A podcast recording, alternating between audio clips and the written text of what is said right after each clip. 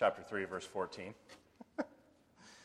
and uh, let's read it, and then I'll catch you up real quick on what we've covered so far, and uh, we'll dig into this one more time.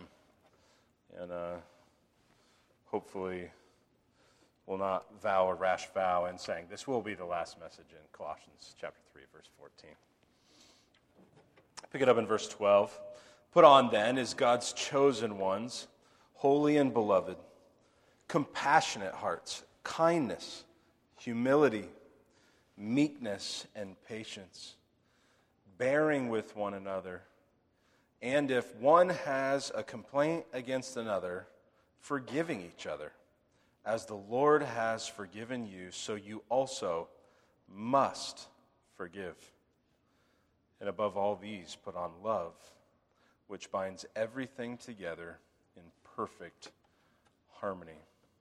Let's pray. Dearest Lord Jesus, and our great and good Father in heaven,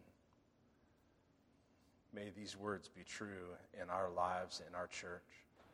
May we feel the weight of their command, and may we enjoy the blessing of their obedience in our love together.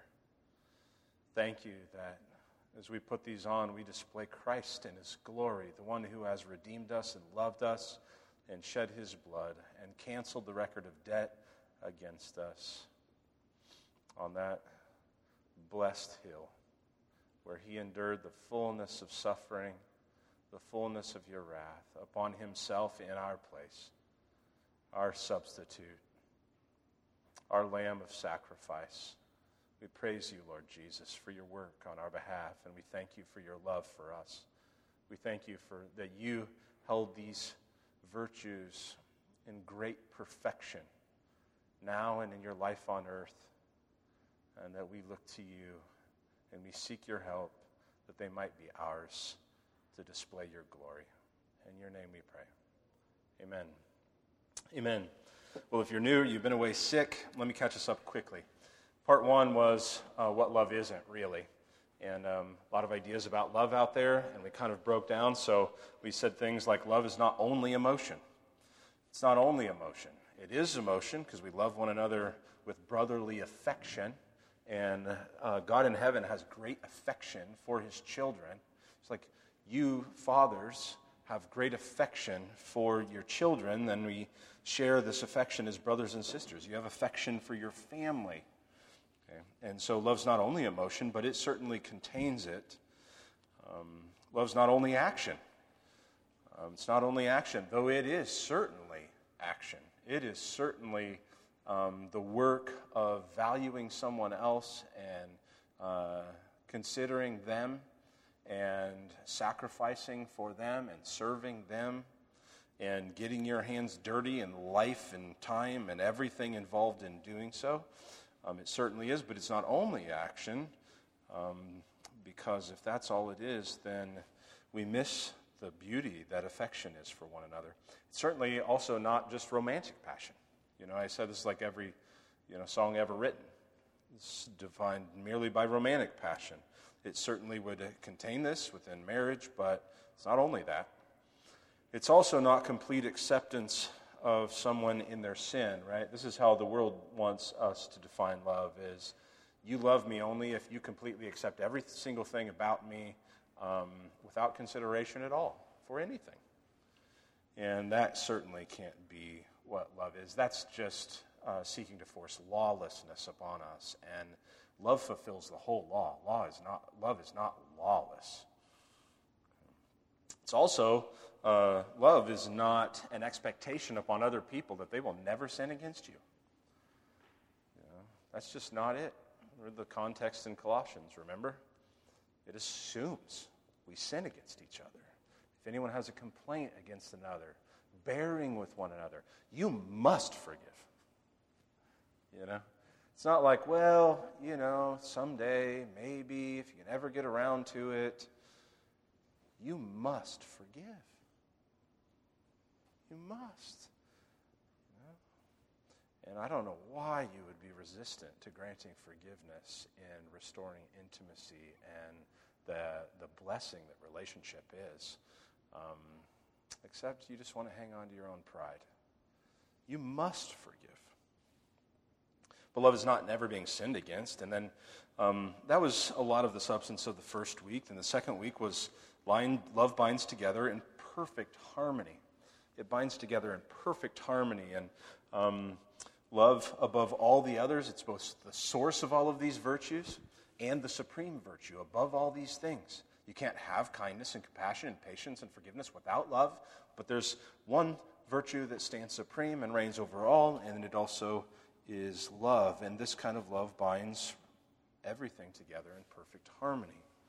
Of course, the love of God in the book of Colossians. By the way, if you just need to get your eyes on Christ and you don't know where to turn in your Bible, just read the book of Colossians and read it once a day for a month or read just spend a month in the book of Colossians and look upon Christ and look upon the redeeming, reconciling love of Jesus Christ in paying the debt that we owe in our sin to God and canceling the record entirely. I would encourage that to you, but um, love binds together in perfect harmony and unity. And my argument last week was that love and truth go together because one of the ways that, that harmony gets broken, unity gets broken, the sweet blessing that it is when brothers dwell together and unity gets broken, is when we start to have this discussion about love and truth. And truth divides. You know, truth divides. And truth does divide. Amen? The gospel of Jesus Christ is exclusive. It's exclusive. It is good news to, that is received by all who believe it. And all who reject it do not partake of its blessing. Right? Truth does divide. And so we start to have this discussion about um, love and truth, and in, a, in a church like ours where we actually really care about sound doctrine and we're growing up in maturity with how to believe what's true and how to carry ourselves in a way that believes what's true, how to fight the good fight of faith, and then also how to shut up, you know both in the right time and right way. Um, my argument was love and truth go together, right? So we don't sell out on love to hold to the truth. Right? And we don't so, sell out to the truth so that we can be known by our love. We don't do either one of those things. Love and truth go together. Love rejoices with the truth. Right? Love is the fulfillment of the whole law, of all of God's truth. Romans 13 8. So they go together. And I mean, I, I said in the Godhead, in the, in the triune Godhead, God the Father, God the Son, God the Holy Spirit, there is perfect agreement about all that is love and all that is true. In the garden, when man was created, before the fall, there was perfect agreement on what was love and what was true in God's world and about God Himself and His ways. And then the fall of man happens. And we don't see uh, a perfect agreement on the nature of love and on truth in any way, shape, or form in this life until the new creation. I shouldn't say in any way, shape, or form, but you understand what I mean. I'm just, this is a fallen world. We don't see love and truth in perfect accord here. And that's important for you to know. But in the new creation, all of us together in a, a paradise greater than Eden. You understand? Greater than Eden. The new creation is, we're not just going back to the garden. We're redeemed to something greater than that, which is amazing because Adam was born sinless. We are born sinners, and so redeemed, the place that Jesus is taking us by his grace doesn't even have any potential for sin. Like Eden did. It's just unimaginable grace. Just think on that this week. You'll be happier. yeah. And so, my point, though, is we live between those realities. We live between those realities. We live between those realities in a sin cursed world. We are all cursed of sin. You know, we are putting, you know, to death this body of death. Uh, we are striving to understand God's words and His truth. We are gaining and grasping a little bit more at a time, day by day, you know? Um, but these two passages of Scripture, and the, and the one we're in as well, but these two passages of Scripture assume that we have issues. They assume it. When Ephesians 4 3 commands us to be eager to maintain the unity of the Spirit in the bond of peace, then we know that in our hearts, division and schism are close at hand. We know that there's something wrong, that we have to strive for this peace that brings about the unity by God's Spirit. We also then read in Ephesians 4:15, rather, speaking the truth in love, we're to grow up in every way into him who is the head, into Christ, from whom the whole body, joined and held together by every joint with which it is equipped, when each part is working properly, makes the body grow so that it builds itself up in love. Just the need to speak the truth in love to one another so that the body is built up in love and the truth that we're speaking to one another to become more loving. you understand? Love and truth grow up together. But the fact that we have to do that as a body tells us that we're not there yet it tells us that there is work to be done, but it assumes under, underneath all of that that um, there will be tremendous difficulty in this life and tremendous difficulty in uh, our love failures and tremendous difficulty in the way we live that needs corrected in order to come into the image of Christ and tremendous difficulty in I mean how hard is it just to speak the truth and love to one another? I mean just think about how hard that is. You know, it's like I got to have this conversation. My palms are sweaty and I'm all nervous. You know? I'm less like that now.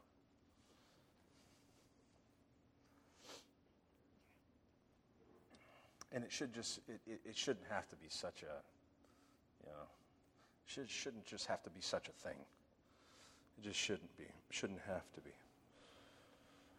So we maintain the unity of the Spirit, the bond of peace. We speak the truth in love. We live between Eden and the fall and, it's, and the new creation. And here's the thing that I, I think is really important for us who hold truth very, very dear and hold sound doctrine very, very, very dear and hold our principles very, very, very dear. you ain't going to fix everything before the new creation. You ain't going to fix it all. You ain't going to get me to stop saying ain't. But you ain't going to fix it all. Just not. You're just not. And I, I was trying to plead with some of our young men last night, or yesterday morning, um, to not just hold principles but to love people. And we must hold our principles. We must not compromise Scripture. But you must also love people. And the love of people while you hold your principles doesn't mean that you, you, your most immediate reaction is to conform them to all of your principles.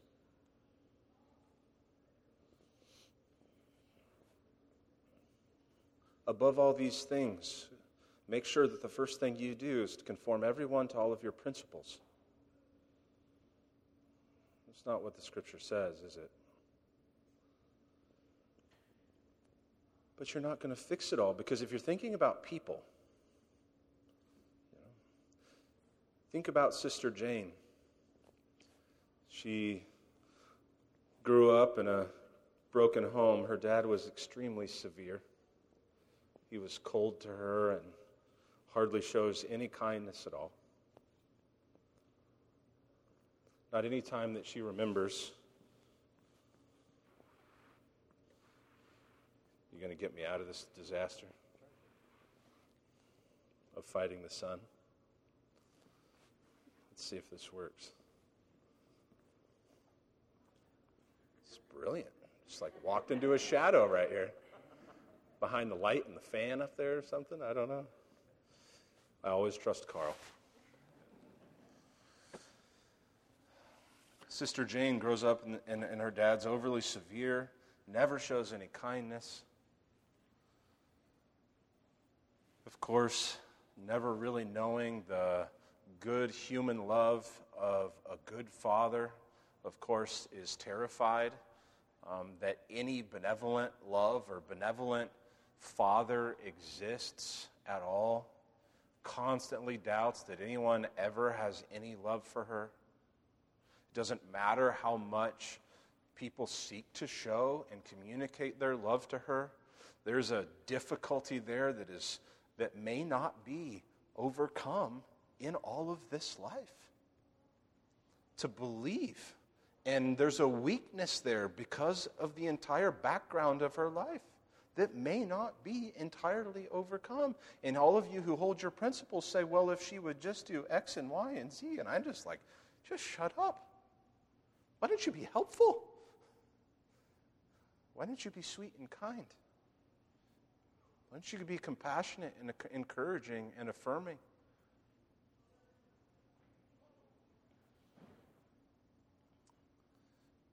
We can't always fix it all. You know? And honestly, every one of us have a long list of things like that.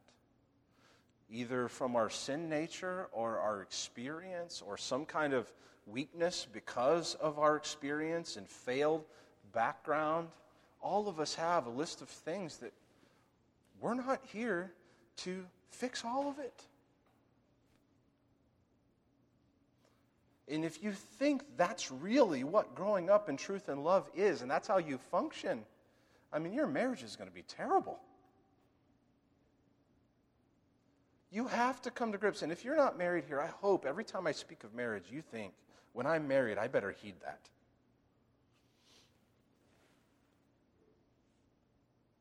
Because you need this before you're married. Trust me. The quicker in your marriage you can get to the place where your goal isn't to just change your spouse into your image, what they think you need to be, the better things will go. The better things will go. Well, they're sinning. Yeah, and you're sinning in response to their sinning. So now what do we do? you know?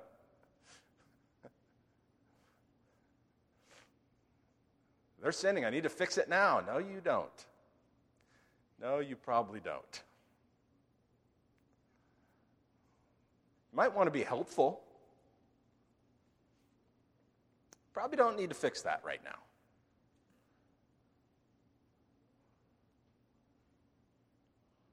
Isn't it shocking to hear me saying these things?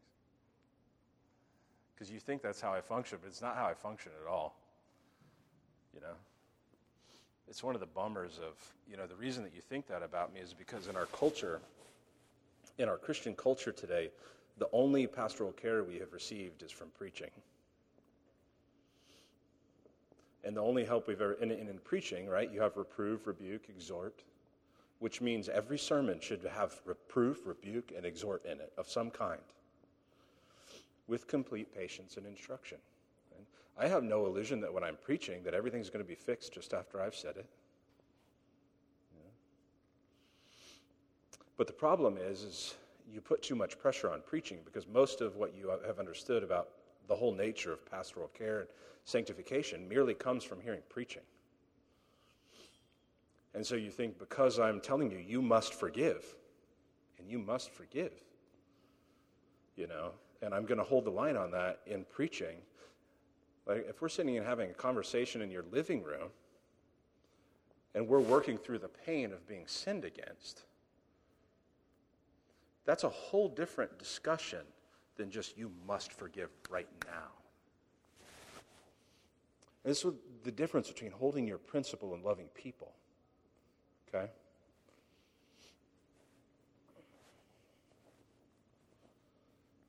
Pastor Josh's father died from alcoholism and a broken heart when he was 44. Pastor Josh's grandfather died at 52 in a single car accident, and he was a heavy drinker on my dad's same side. Pastor Josh comes from multiple generations of men who escaped responsibility with the bottle. Life was easier for, the, for them when they could escape the responsibility of reality and of manhood. So, Pastor Josh, though redeemed and having been given the grace of God, carries more, now by the grace of God, carries more responsibility than both of them, but is always going to battle. A hatred of carrying responsibility and a longing to let it go for just an easier life.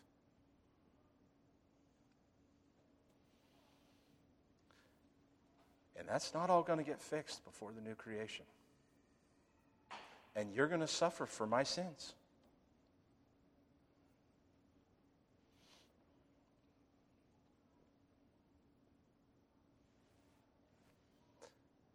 I'll suffer for years and we'll do it together, okay?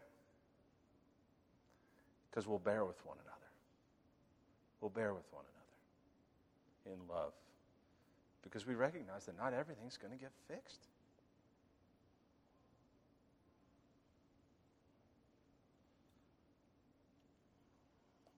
The Holy Spirit sanctifies.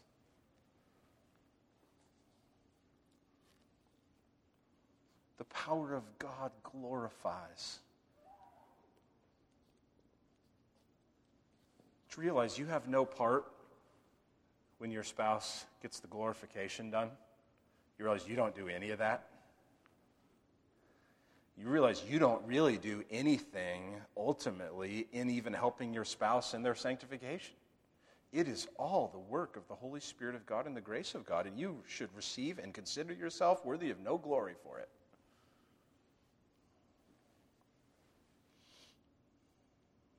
You see all of this requires having faith in, the, in who God is and what God's doing? Of course, the Holy Spirit uses us in speaking the truth in love and growing up into a place where increasingly love and truth do go together. I want as much of that this side of the new creation as we can have. But I recognize at the same time that doesn't mean everything's going to get fixed. We have to realize that we're going to go to, we're going to go to Jesus mixed up, some more mixed up than others.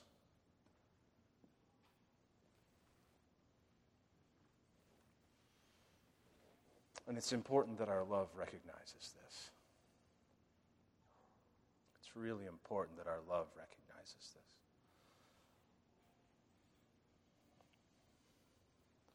So, now, I'm spending a lot of time on the ethical reality, just kind of helping us to have a humbler view of this life before the new creation.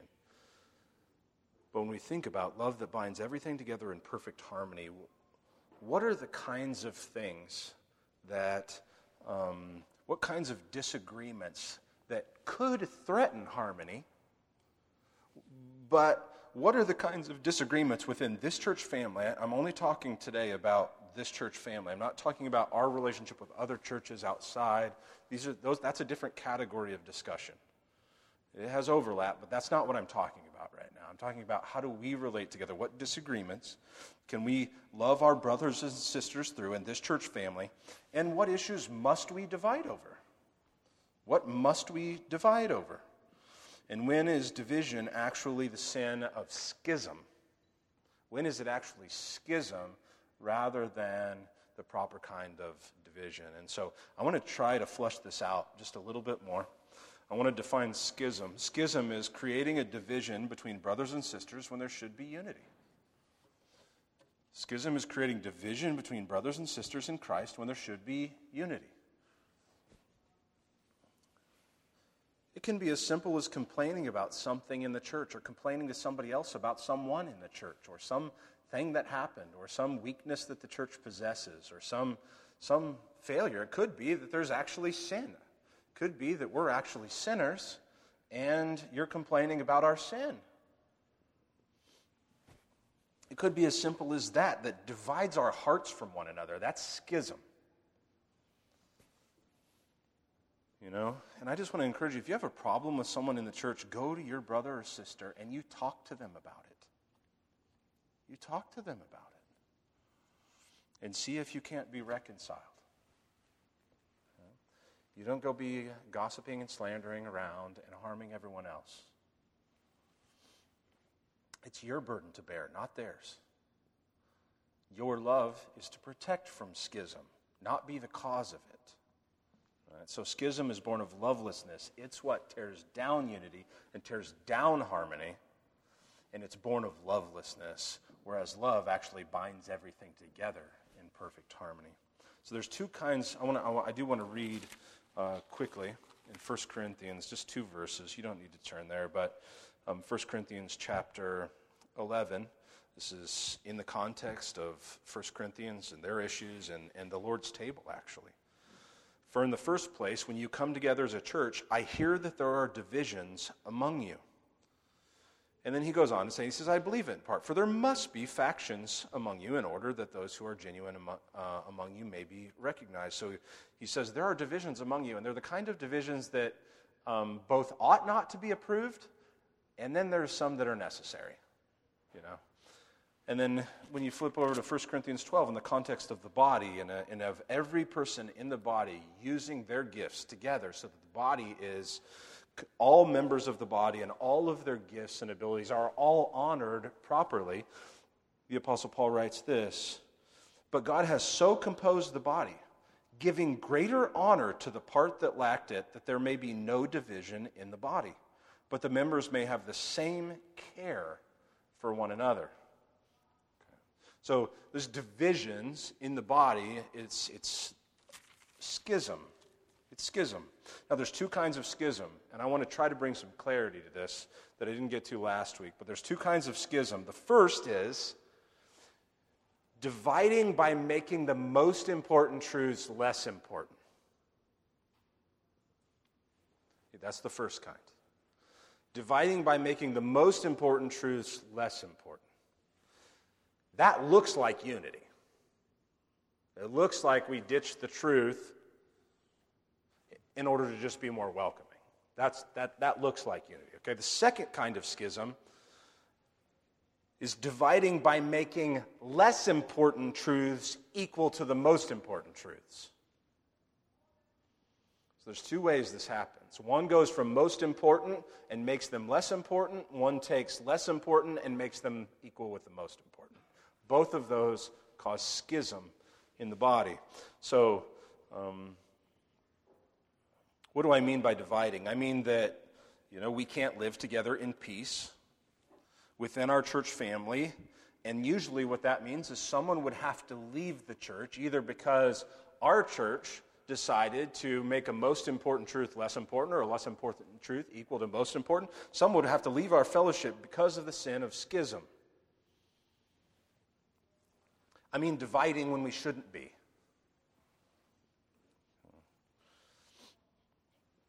Both kinds of schism, most important less important, less important, most important, both kinds have real, two issues. They really have two issues. They're ethical and moral issues about our character and our sins, and then there are doctrinal issues. Okay? And so, ethical, moral, the moral issues, this is just re- relating to the commands of God for how we live our life. And then the doctrinal issues are the relating to the truth of God for what we're to believe. And so let's take them one at a time, see if we can bring some clarity to this um, so that we can be guarded against the sin of schism and actually be the body that Above all these things, put on love that binds everything together in perfect harmony. You do not want to live your life guilty of the sin of schism and the harm it brings to Jesus' bride. You want to be growing in the kind of love that actually builds up into harmony, where truth and love go together. So, I'm committing the sin of schism when I am, first, dividing by making the most important truths less important. Okay, so um, I'm not going to give any comprehensive lists. What I'm trying to do is give you a flavor for what this looks like so you can think. Because you have to think. You have to think about this, about how to guard yourself from schism and how to put on love. What things are at what weight of importance? All right, so from an ethical moral, this, this, this really revolves around accepting unrepentance. That's really what this revolves around. We're talking about making the most important truths less important from a, moral perspective. Um, it's, it's, it usually means we just remove any effort of repentance from the church and we just accept anything. Okay? And so, what this might look like is um, in a church setting, if, if church discipline and excommunication do not exist because the church's witness to who Christ is is less important than that we are a welcoming church to anything and everything whatsoever. And we just love everybody. If those if something like church discipline doesn't exist because we don't care about God's grace rescuing people, and we don't care about people turning from their sin, and we don't care about helping them get free from the snares that so easily entangle them so that they can enjoy the blessing of Christ. If right, that is that's taking um, most important truths from a moral perspective and making them less important. We don't believe in church discipline.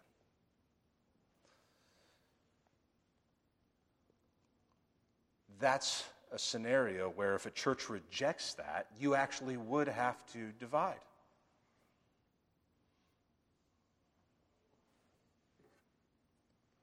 You have to understand this. In this list, when I say these, you have to understand you're not the person in a case like that. If I just told you, you know, if I just came up here once and was like, you know, we're never gonna we're never gonna do any kind of church discipline whatsoever.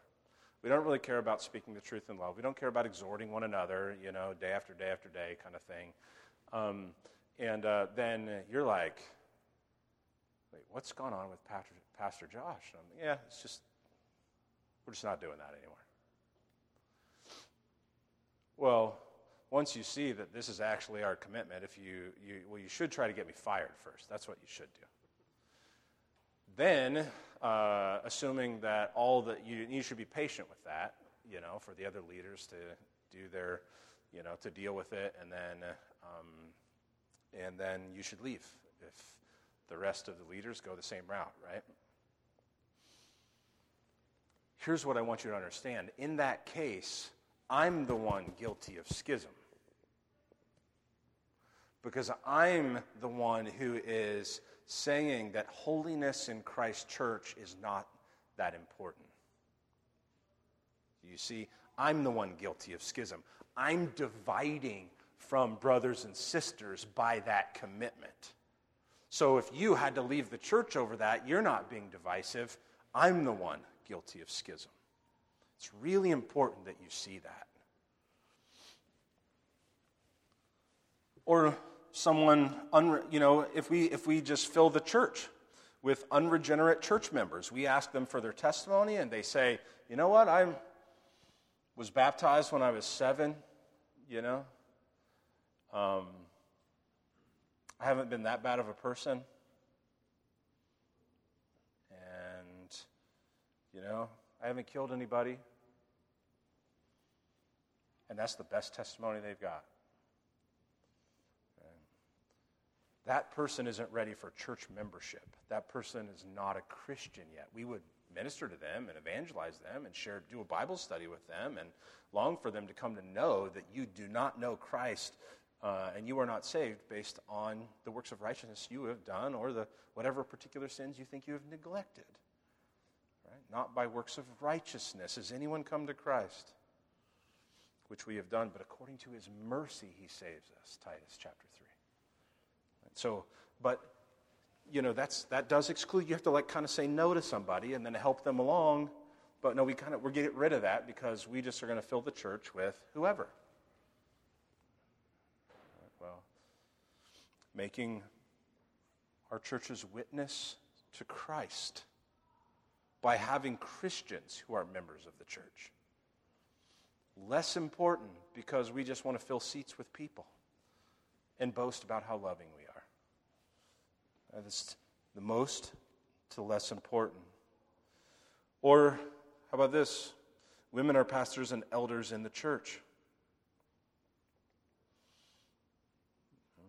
Taking something as important as men leading and men being the heads of their families and men leading, being fathers, men being fathers in Christ Church and saying, that's just not, not that important. Anybody can do that.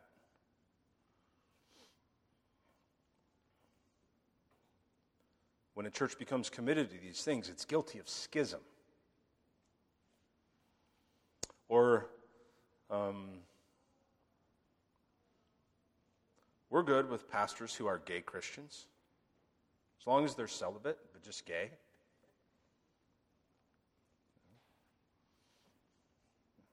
They're guilty. That's, that's schism. Or just as simple as this homosexuality isn't sinful, it's not worthy of God's wrath. To deny the scripture, right? You know, a lot of these issues, a lot of the way this happens is whatever the issues of the day are, the church collapses on them and doesn't actually hold to scripture anymore and becomes more welcoming. You know. Unfortunately, if you actually see eternity, it becomes more welcoming to the gates of hell. And that should concern us.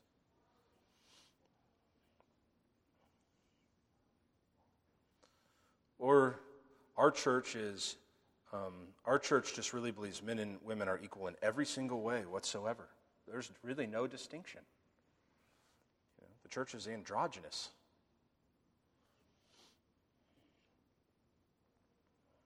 Right? This only exists because of feminism.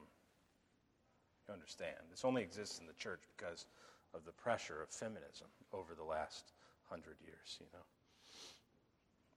And there is no such thing as egalitarian.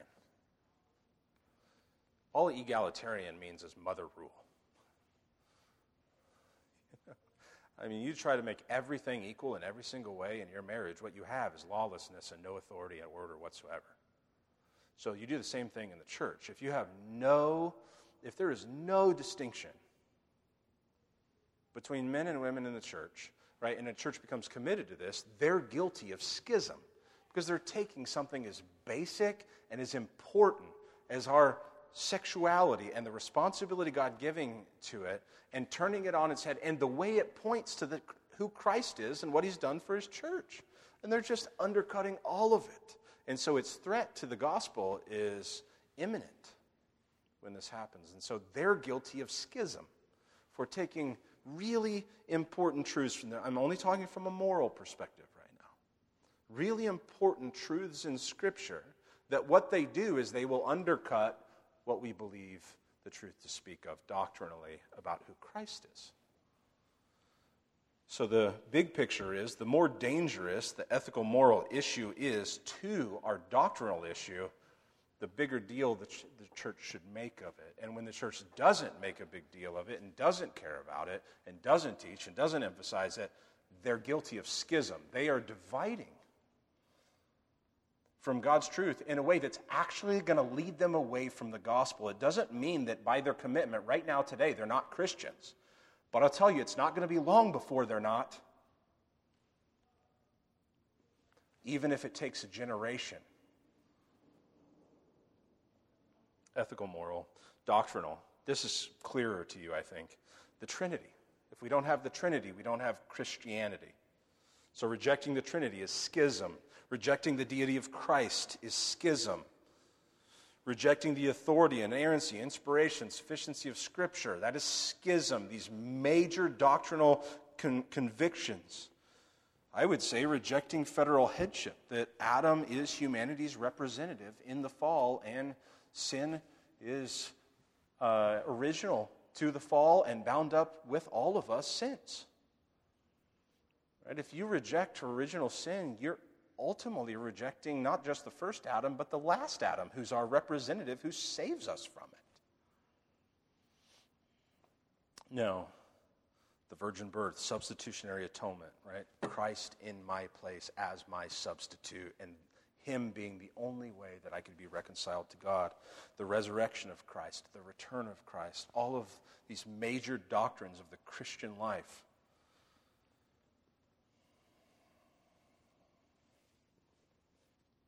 When a church rejects those, it's guilty of schism. Or when any particular person decides to reject them within the church, it's guilty of schism.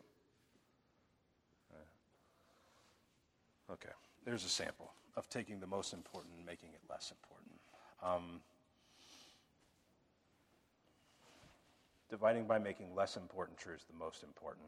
Doctrinally, things like how old is the earth, the nature of spiritual gifts exactly, um, eschatology, women deacons or not, or just bigger picture, how a church does its governance, um, Calvinism versus Arminianism, modes of baptism, I would say, uh, even. These are not essential truths to the gospel, um, but many of them, or what we do is we take them and we make less important truths the equivalent to the most important.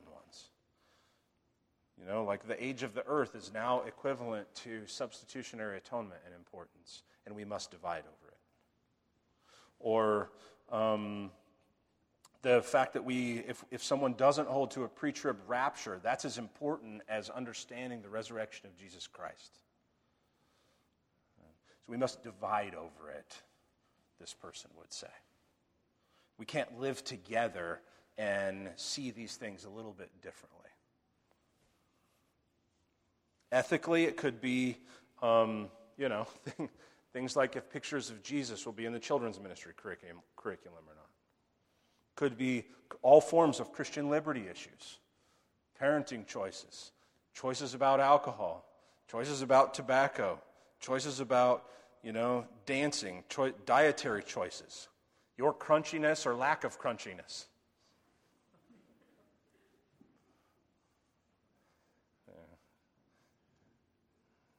There, did I just deal with the elephant in the room? All right, good. Or it could be um, making less important truths the most important truth, tithing but neglecting love. It could be anything. Any particular command that you're going to ride your high horse about. And then you're going to think, well, they're not doing this one thing. Doesn't matter how much harm you're doing to everybody, they're just not doing whatever your one thing that you think has to be done is. Making speaking in tongues the mark of salvation, singing only the Psalms in worship with no instruments, these are actually raising to a level of importance things that are less important and dividing brothers and sisters over them. They're schism. Church has people that dance in it. You heathens. I mean, I dance. Well.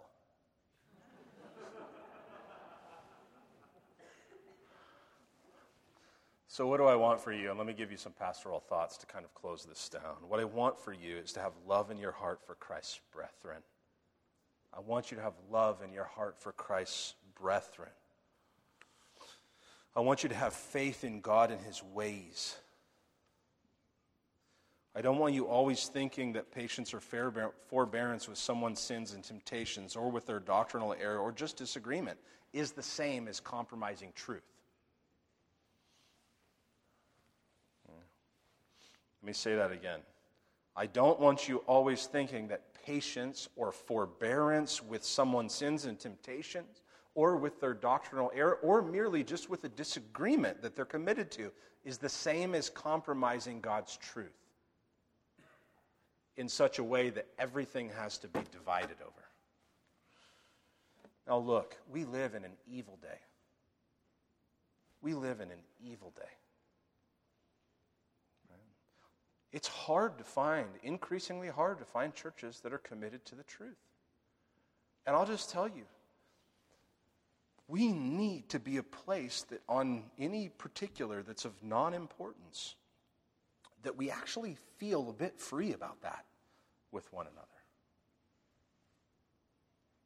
There should be a level of freedom about that with one another.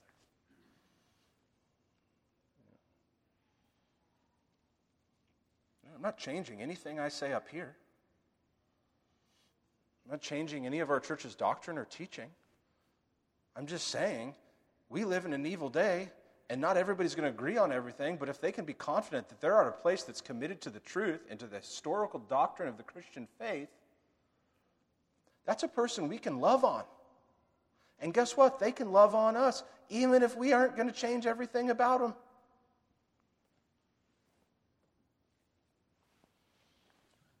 We live in an evil day. You have to remember that.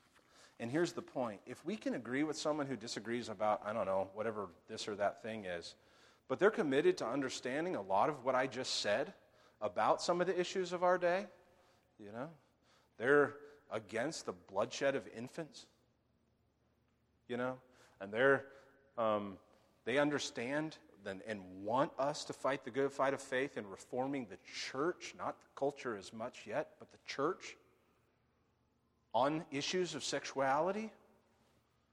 And we can have unity there, though we have some disagreement on some other lesser issues today. I'm all for that. I am all for that.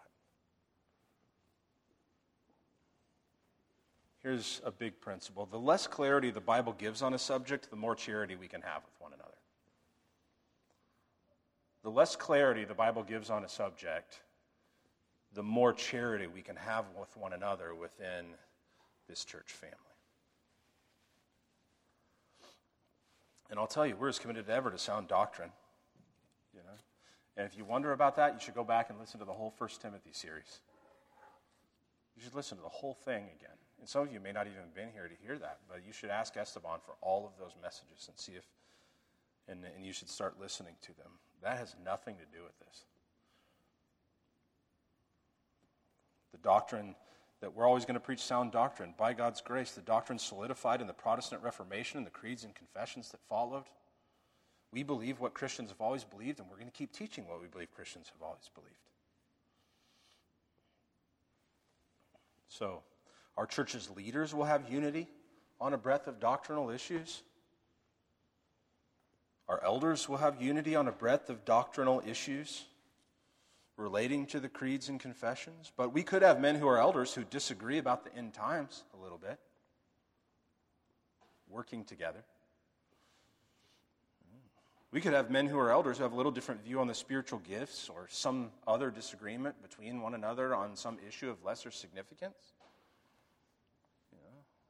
and then I'll just try to convince them why they're wrong.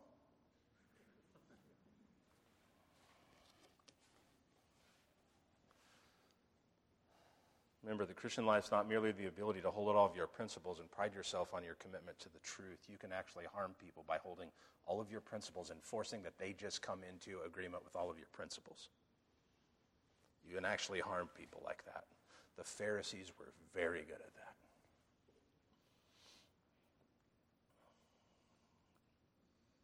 But Jesus spoke of the weightier matters of the law. The weightier matters of the law. Woe to you, scribes and Pharisees, you hypocrites, for you tithe mint and dill and cumin and have neglected the weightier matters of the law, justice and mercy and faithfulness. These you ought to have done without neglecting the others.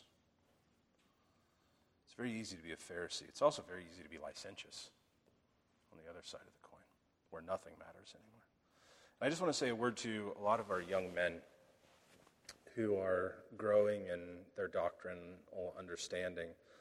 How do you form your doctrine? A lot of issues that lead to schism happen because you form your doctrine completely in disobedience to God. And you think you're actually forming your doctrine in obedience to God, but what you're doing is you're reading all your books in private you're watching all your YouTube videos of whoever your favorite super apostle of the day is. Your doctrine isn't being wrestled through in the community of the church.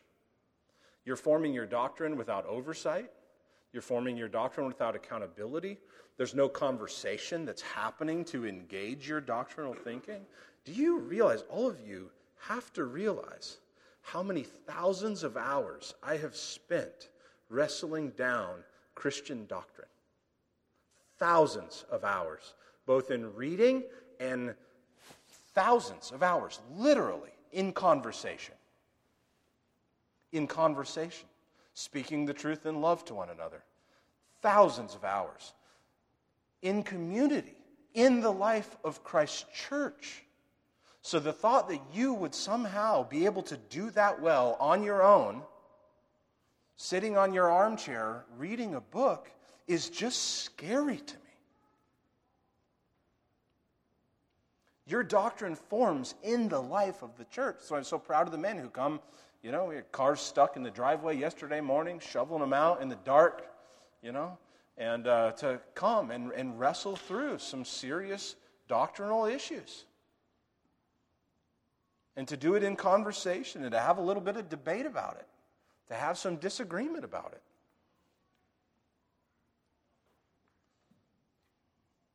Now, there's another side of this coin, too, that I want to just give, the, make sure the thought is in there.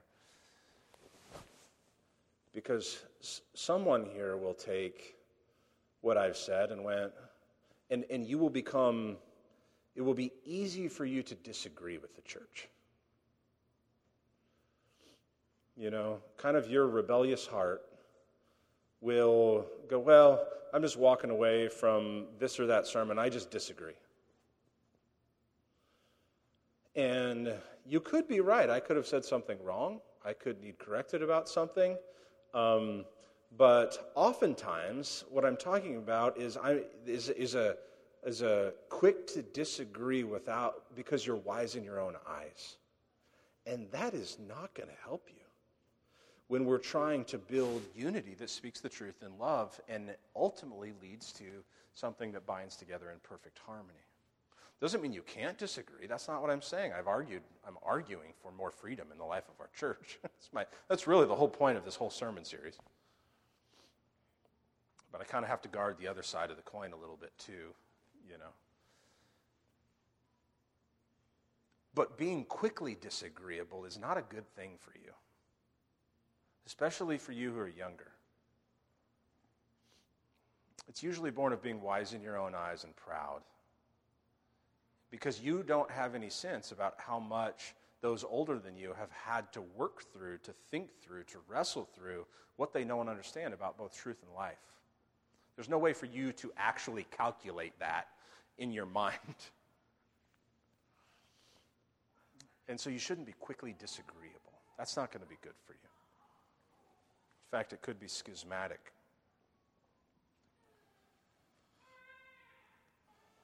And lastly, I just want to say we aren't saying that everyone who commits schism isn't a Christian, even. you know? We're not even saying that. We aren't saying that you can't be a Christian um, at a church committing these, these errors specifically.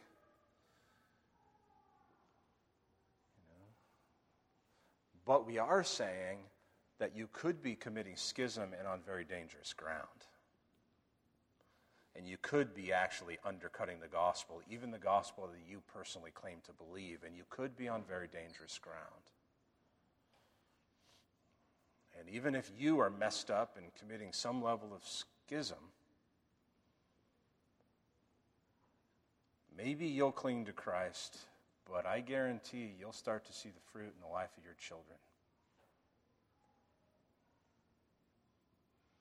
And what you start to sow as a seed will grow into a rotten fruit tree. And this is the same with the church. When it starts to go down roads of schism from Orthodox Christian doctrine, it's not that it's not, it's maybe today that there's nothing about it that's Christian that's left, but oh my goodness. Does no one care about 40 years from now as if this trajectory, the principle that they have now committed themselves to, that is schismatic from historical Christian Orthodox doctrine, does no one care that this actually is going to lead the whole church and its generations beyond it away from Christ?